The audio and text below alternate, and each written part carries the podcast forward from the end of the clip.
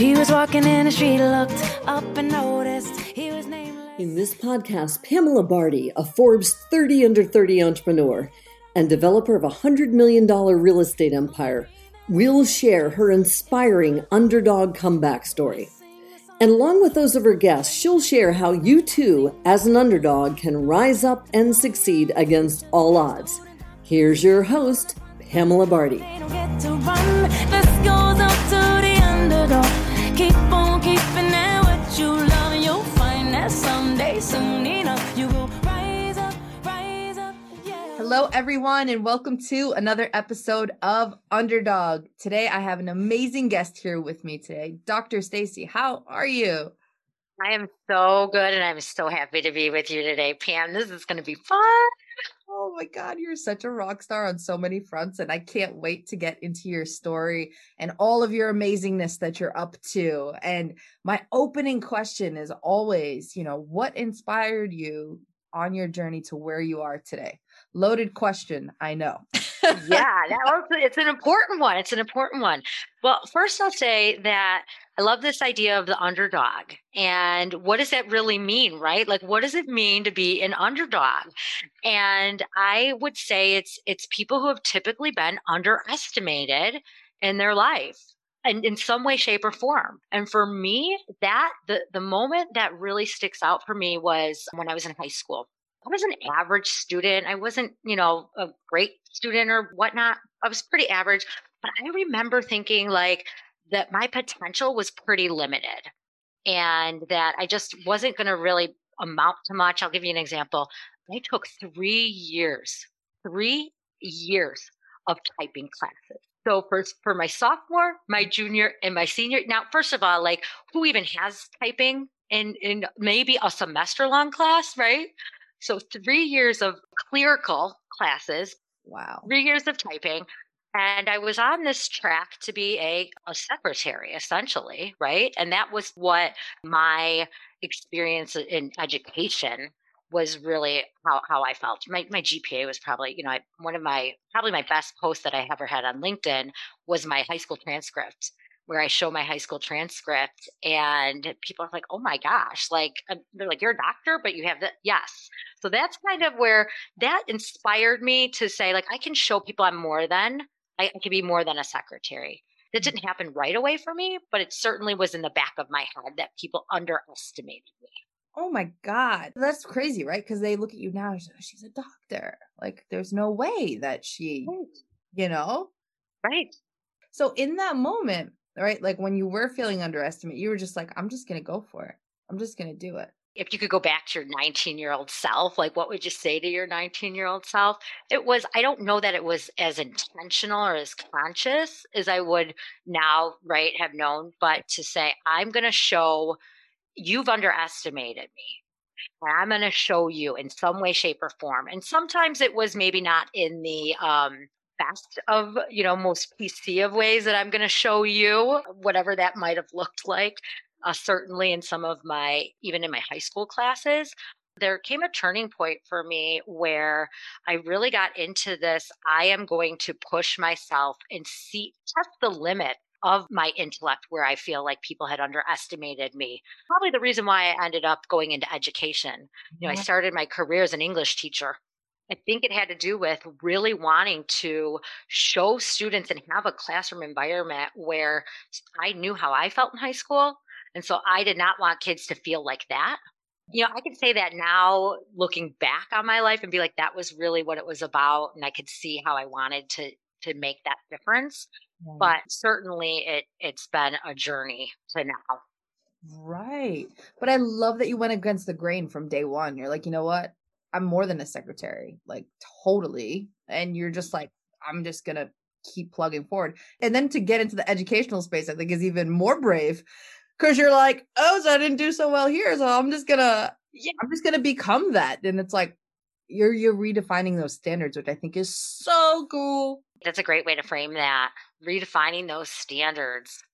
Totally, right? Because of what you were taught. Maybe you were just you learn differently. Right? Like not everybody can sit in a classroom all day long and learn. Some people are visual, some people audio, some people it's better when they write. I mean, it's like and that's why the school that you know the, we can talk about all day about how the education system is broken Yeah. right? but it's like you can't hold everybody to the same standards right like for me standardized testing was like murderous i could study for days and weeks and years right for sats take all the prep in the world like after school sit for hours trying to train and like no matter what i do whatever what i did in high school for get ready for these sats I was scoring below average. What was reflected in my score in the SATs, I should have had like a 2.0 GPA. But I was almost a 4.0 kid. I just, when I went to those tests, I just blocked out. Like I just anxiety and I just, I tried to do different test methods and like all these things, but it just goes to show you that like brilliance doesn't come from one grade, right? Just like how I tell people, I'm like, your weight is not defined by the scale because you have all this muscle that you don't even, you don't know how much that weighs, like in your system. Yes. You feel good? Okay, great. Then that's what matters, right? And your value, your worth, your value is not quantifiable, or your even that in that case, your intelligence to some degree. It, that's one number on one day on one test, and to reduce somebody down to that one super narrow way of thinking is just it's not fair. It's not indicative of who we are as human beings. Right. Right. And that's what drives me nuts. I'm like, yeah, you can quantify to an extent, but not to judge a person. Cause you know, some some kids really get down on themselves when they're not all on straight A's or or whatever. And it's like, you know, you have a kid who probably do horrible st- straight D student in school, but then he can go out and go into the trades and just be like a master. Perfect example of that is my brother. Kid could not sit to school, like he hated going to school, and he just barely tried. He just like it wasn't it didn't flow to him. He's a genius when he tried, right? But he was like C's, D's, whatever. And then you put uh, we put that kid through trade school, and he was top of the class for everything. That's right. I believe it. He goes into he's you know because they're very visual in the trades. He went in and he's like top of the class at carpentry, plumbing, like every single trade. He was at the top of the class because he could see it and he could do it. Meanwhile, in standard school, he was like considered like a reject. And I'm like, I could never do what he does. I can't watch things be done like that. I'm like, no, no, I need a step by step analysis, but that's my learning type, right? So I just think it's so cool how you, you know, you were like, no, I'm just gonna do this my my own way and redefine it. And I think it's so amazing. So amazing. Yeah, it really is. I mean, you got to remember, and I graduated high school in 1992. Okay. And it was very much, I mean, our students today, even right, it, those who are in their 20s, 30s, that it's a very different experience. I mean, we legit, I remember this is, this is just, you know, remember the coolest thing I got. There was no such thing as cell phones. There was none of that. This was so cool when I was in high school. I got a landline in my own bedroom, right? Because at that time we had landline phones. And so to get a landline, a set, right? Because you, you had the household phone and everybody had two sisters. So of course, what do the girls do? Wait, wait, yep, yep, yep. So I was the oldest and I got a landline phone. I mean, and now think about where we're at and just the, the level of change just that I've seen in my lifetime as a Gen Xer, you know, people like we really have not had any significant pandemic, 9 11. We've not lived through it. We've, we, you know, we're pretty the easy generation for the most part, truly, right? So I'm really lucky in the sense of I I didn't have maybe those societal things per se, but the challenges that I had were all internal challenges that I had to overcome. I don't Mm. know. I don't know what's harder, you know, dealing internally with yourself or dealing with stuff outside of you. But it was certainly an internal struggle for me to get to where I'm at now. Absolutely. And so in your early years, like who who or what was it that that inspired you the most? Yeah, I'm really thankful for the women mentors I had throughout my life and career. I mean, obviously my mom, right? My, starting just from my mom being a um, strong woman. She was a nurse. Towards the end of her career, she started her own business. And I just watched her show up and do the hard and right, raise three kids. And then I was really lucky to have a, a female, my first teaching job. And nobody was hiring student teachers at that time, right? There was no teaching shortage. Like I was an English teacher, we were a dime a dozen. And I emailed, personally emailed, I, I took a map This was before Google Maps. I mean, this is how crazy this is. I took a literal paper map, laid it out on my living room floor, made a circle within about a 30 mile radius of my home thinking like you know i had i had a baby at the time and i was pregnant with my second and i thought how am i going to do this and so put out 30 miles i could drive figure i could go 30 miles and i emailed every principal i found every principal at every high school whether i called or wrote a letter or sent an email because that was still back in the day where not everybody was really really capitalizing on email and sent an email, and this female principal who eventually hired me that following year after I soon taught, like clutch came in at the end. I got something for you. It was 20 minutes from my house, and it was a a higher poverty minority student body, and the lessons I learned that as a white woman who grew up with white privilege and not knowing what I didn't know, right, for whatever reasons, that was very defining. That changed me. That changed me in huge ways. Wow, can we talk about that a little bit? You know, like what yeah. biggest like aha moments and eh, for you of inspiration? Yeah. I'll never forget the student. His name was Richard Wright and young black man, young black man, and he would struggle and he was smart. I knew, I knew, I could see the potential, the talent, the, the way he was writing, uh, the way he could clearly articulate his thoughts. And, but he needed a little extra help because he'd missed school or whatever. I'm like, you need to just stay, just stay after, just stay. I will help you. I, you need more one on one. Let's, uh, you have so much potential. And I kept bugging him, right? Because I don't, I'm just thinking, let's just, come on, let's do it. Just, I'm going to help you. Finally, after like the third time, he's like, Miss, I just can't. I can't I can't stay. And I'm like, no, no, no. You'll take the activity bus. I got it all planned out. I'll probably even would have drove him home. Who knows, right? Like back in those days, I'm, I'm willing to do anything for my students. And uh, he's like, Miss, no, I can't. Activity bus doesn't drop us off where the real bus stop does every day. It's just like a shortened route. And I have to walk home, and it's not safe for me from that bus stop to my home to walk. Wow. And I was like, oh my gosh, I'm so sorry. Like I've been kind of hounding you and bugging you to be at, show up, show up. I'll help you. I'll help you. I'll help you. And then when I heard that, I was like, oh, okay. Plan B. No problem.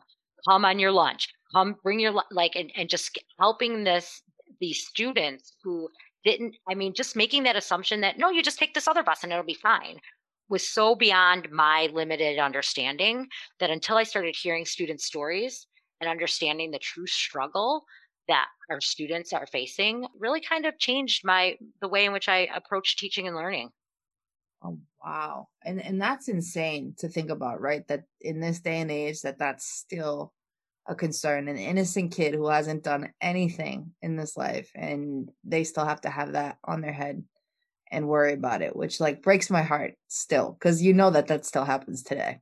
Kills me. But sometimes you know just like you and, and i've had moments like that too where you know you're like yeah yeah you're pushing someone and then you don't realize like what they're going through internally or what's going on with their family or you know one of my most favorite quotes is you know be kind because you just don't know who's going through what struggle you don't know what battles they're facing. Like right.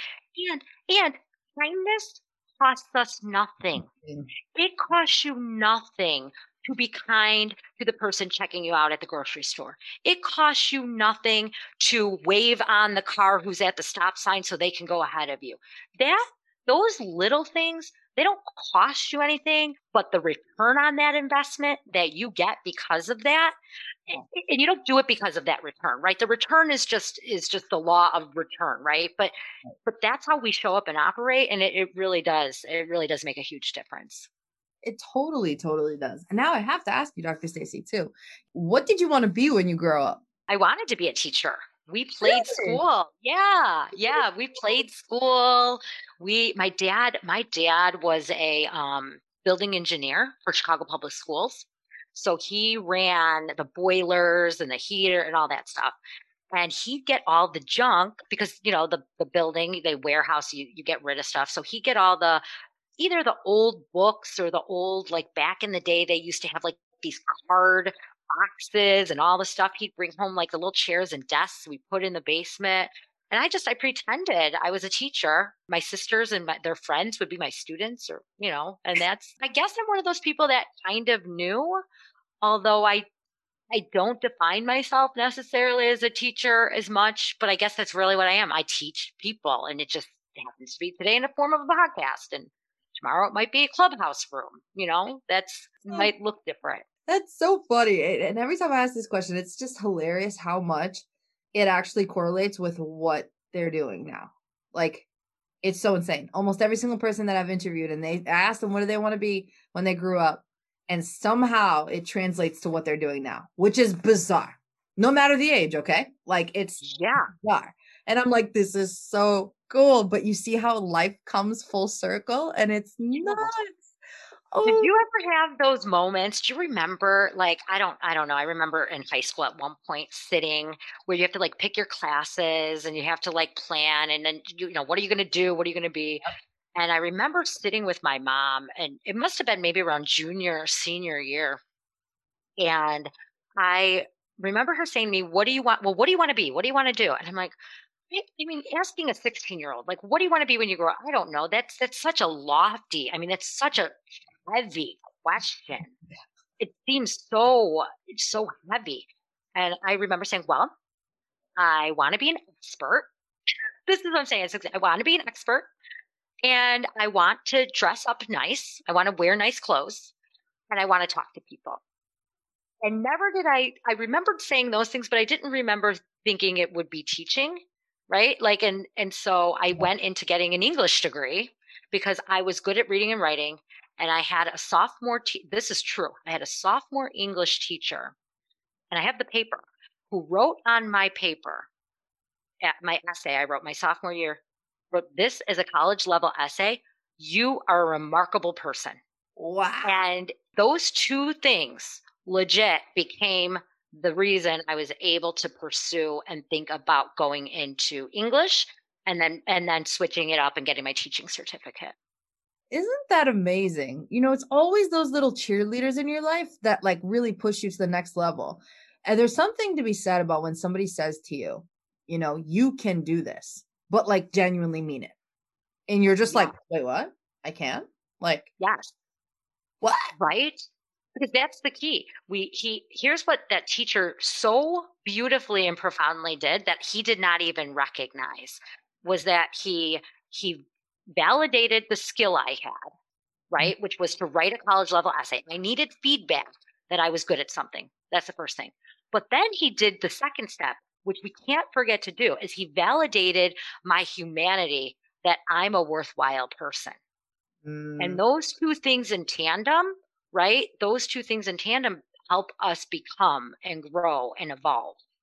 oh my God, you hit the nail right on the head. You know, we're humans. We crave the human connection and to be validated and to be part of something that matters. That's right. and that's like you know when when those cheerleaders do that for you it's like it's just opens up a whole new door you're like well i can do this and once you have that confidence you're pretty much unstoppable for Yeah.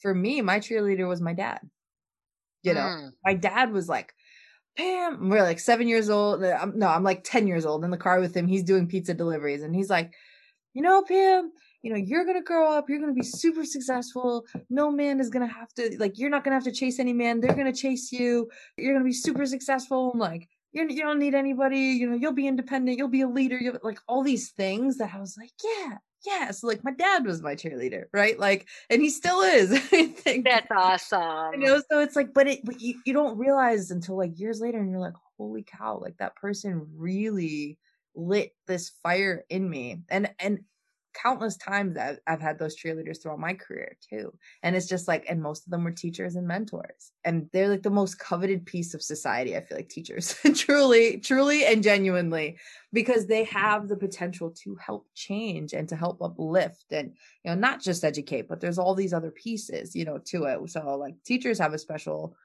place in my heart because they just they just give their whole soul to you. It's not just there just to teach you they're there to like illuminate you you know i don't know It is truly a everybody, most people, I would say 90% of teachers start out because they want to add value, help people find meaning, right? Make a difference. You hear that? I want to make a difference.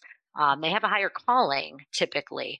And education, you know, is so important that we underestimate in the United States to have what we call compulsory. Like you are forced. You know, if you're be under the age of 16, you have to be in school. Like that is the law. That is required.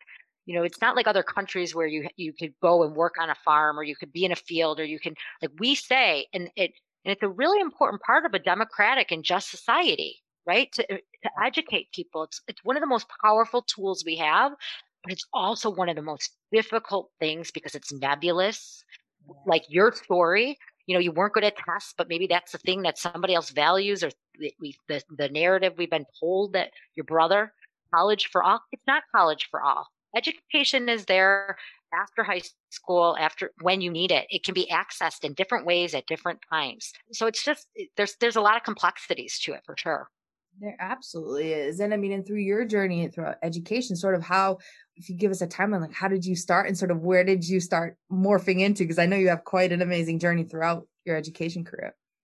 Yeah so uh started as an english teacher and then I was always that person who, once you showed me, here's the path to success, and here's how you can grow in leadership, because I knew I was the teacher leader with my English team and yada yada. And I was really, really early on into um, using technology in the classroom. Nice. So when my kids would get done, you know, that, this was before the days. This is how I'm dating myself.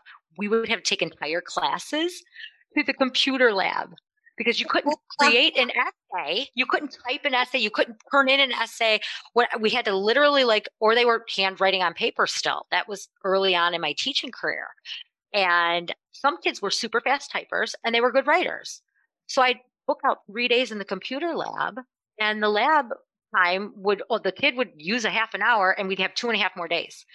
So I came up with creative things. That was when blogs were just starting, Google Blogspot was starting, websites, and I'd have kids like make websites. So I got into that and they asked me to be a, a tech, like an instructional technology coach. And I was like, sure, I can do that. then I went and I went back to school and I got an administrative degree. And I'm like, well, I think I could be an administrator. So I did that. So then I was a building administrator in a high school. Um, I supervised about 45 teachers. But the most interesting thing was how I got my doctorate mm. because I never, ever in a million years would have guessed I would have gotten a doctorate. But I had a teacher in my master's program that said, if you can take master's classes, this level of class you're taking now, you can get a doctorate. And if you can write, you can get a doctorate. You have to write and do a dissertation. Mm-hmm. I'm like, well, I can do both those things. So I just thought, why not? And I found a program around instructional technology in education that interested me, and I went for it. Oh my gosh. I love that you asked that question. This is a very important question that I tell everybody. Why not? And most people can't answer. Seriously, why not you? Why not you? You know, and I'm so glad that you you said the same thing. You're like, why not? I have why not? Somebody else has done it. Why not? And I love that you went into instructional technology because that is where our world is shifting to. Right? 2013, who knew I, that degree would be so valuable? It's insane. And so, how have you pivoted sort of? So, since you got your doctorate, how have you sort of pivoted into that world? And now, especially with COVID, I'm sure you've pivoted yet again, you know? It's the constant pivot, right? Um, I remember four years ago. So, in my current role as a director of curriculum and instruction, when I had started about six years ago, I came into the district I'm at now. We're about 8,000 high school students. And I remember saying to my team of social studies guys, I said, listen, I, I know this can be done.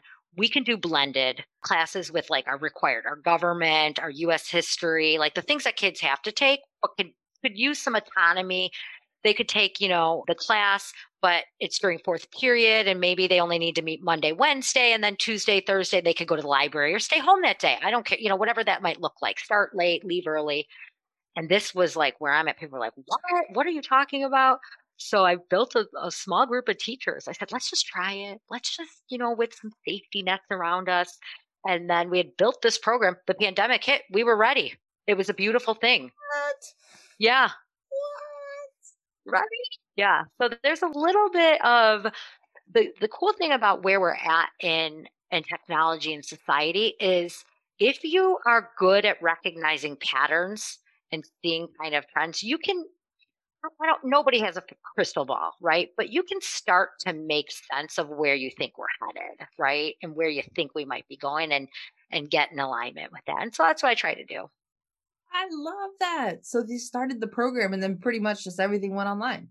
Is Yeah. And ironically, I had I, I'm in Chicago and I had spent six months building an e-learning plan because we had been hit the past three years with total shutdown days because of snow and cold. I mean, negative 45. I mean, cold, cold days, extreme cold. And so I had spent six months building out an entire plan with the state, with the school board, with all the things that we would need. And when COVID came around and that March 17th, we were going to, I'm like, well, we've got the e-learning plan. This will be great, right? Even if we need it for a week, I've built it out to the point where we can, we can pretty much implement. And then I was like, oh, this is a little more than a week. We might need to reassess our plan because I predicted, but not to that level of predictability by any means. Wow. I mean, that's insane. And you know what I always say too? I'm always curious now with all this virtual learning. I'm like, are kids ever gonna have a snow day again? Never. No, ever, never. nope. Just vir- now we're virtual days. Eh, seriously. Virtual, full virtual day.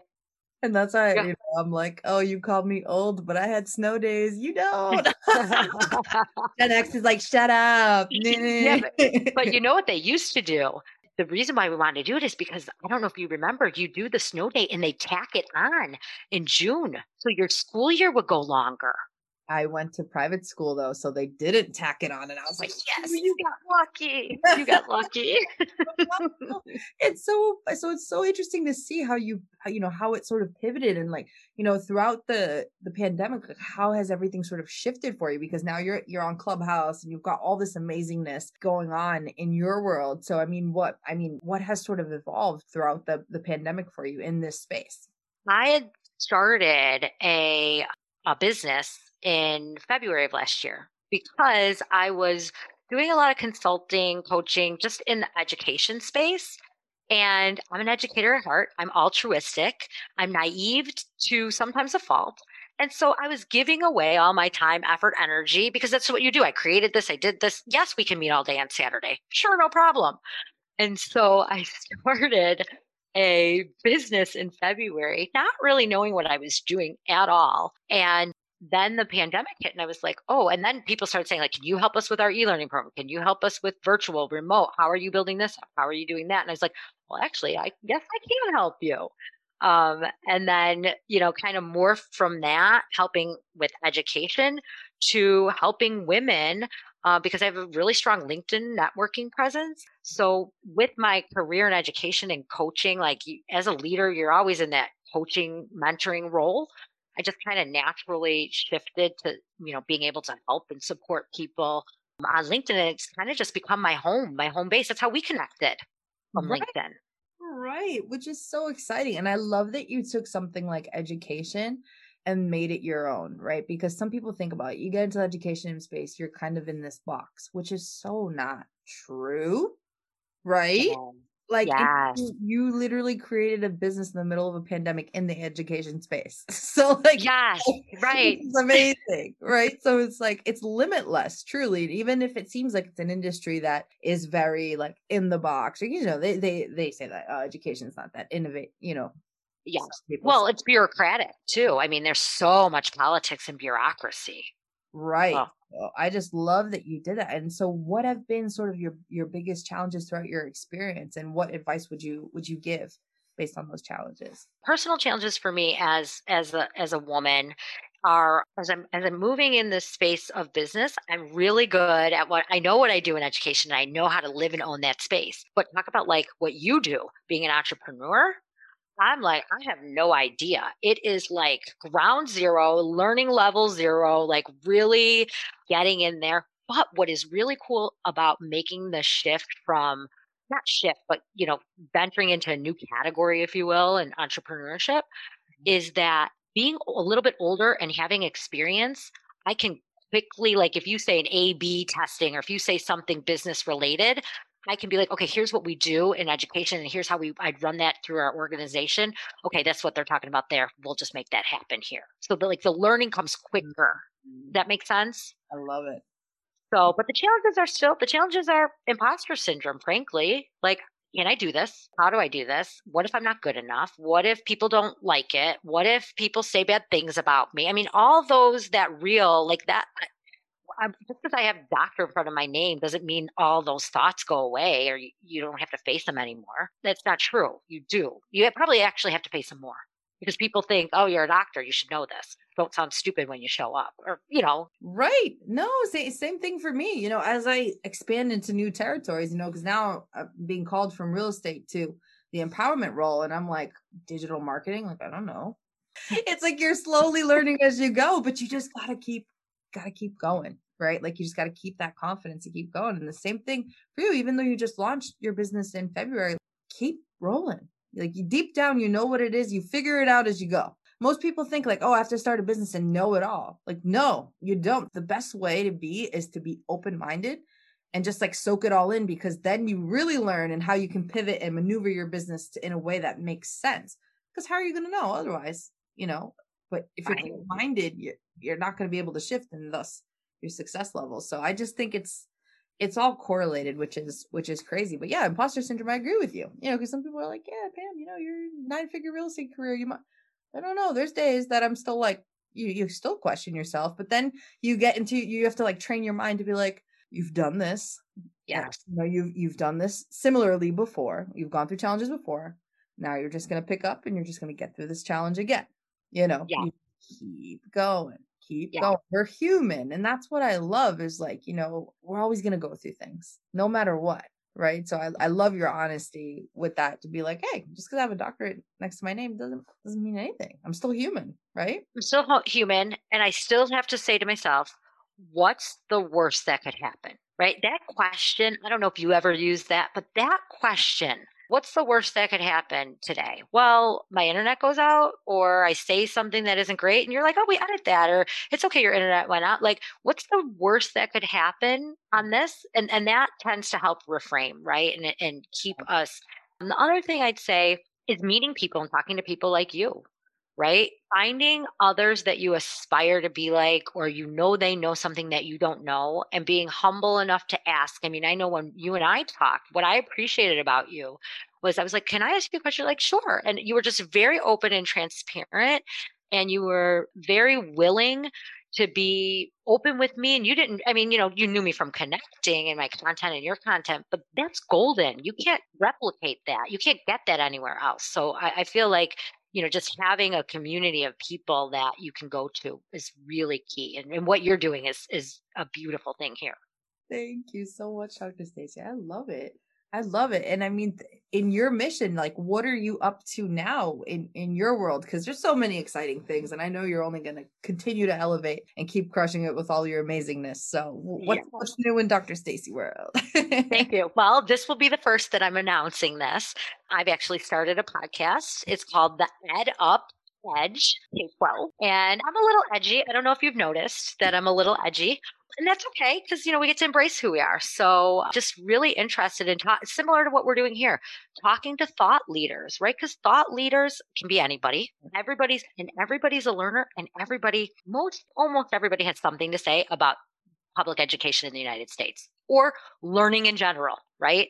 So to be able to have a, a, a space to be able to talk to people about what they're learning and how they're growing is is going to be really fun and I'm I'm excited and looking forward to that. Amazing. And then in, in the professional realm of like your business, is there any new new updates or new pivots that you're sort of expanding into new worlds i got linkedin i got clubhouse i coach I, you know coach and consult with leaders who want to grow so that's super fun and most of my clients come from linkedin and, and here's what's interesting to me when you're in that what you're calling like the transformation or empowerment. I don't know what the words are for me. Here's what I know. When I meet with you, I know you and I can hear your heart and I can see what you can't see and I can see the gifts you have, the talents you have. And as a teacher, I can see where I need to chunk it for you. So mm-hmm. it's not too overwhelming, right? That's the secret sauce. And so I'm I'm working with some clients on just helping them grow, whether you know you want to build some strategy for their organization or for their own professional strategy their own personal brand. And then I'm starting really just a small group of connected women.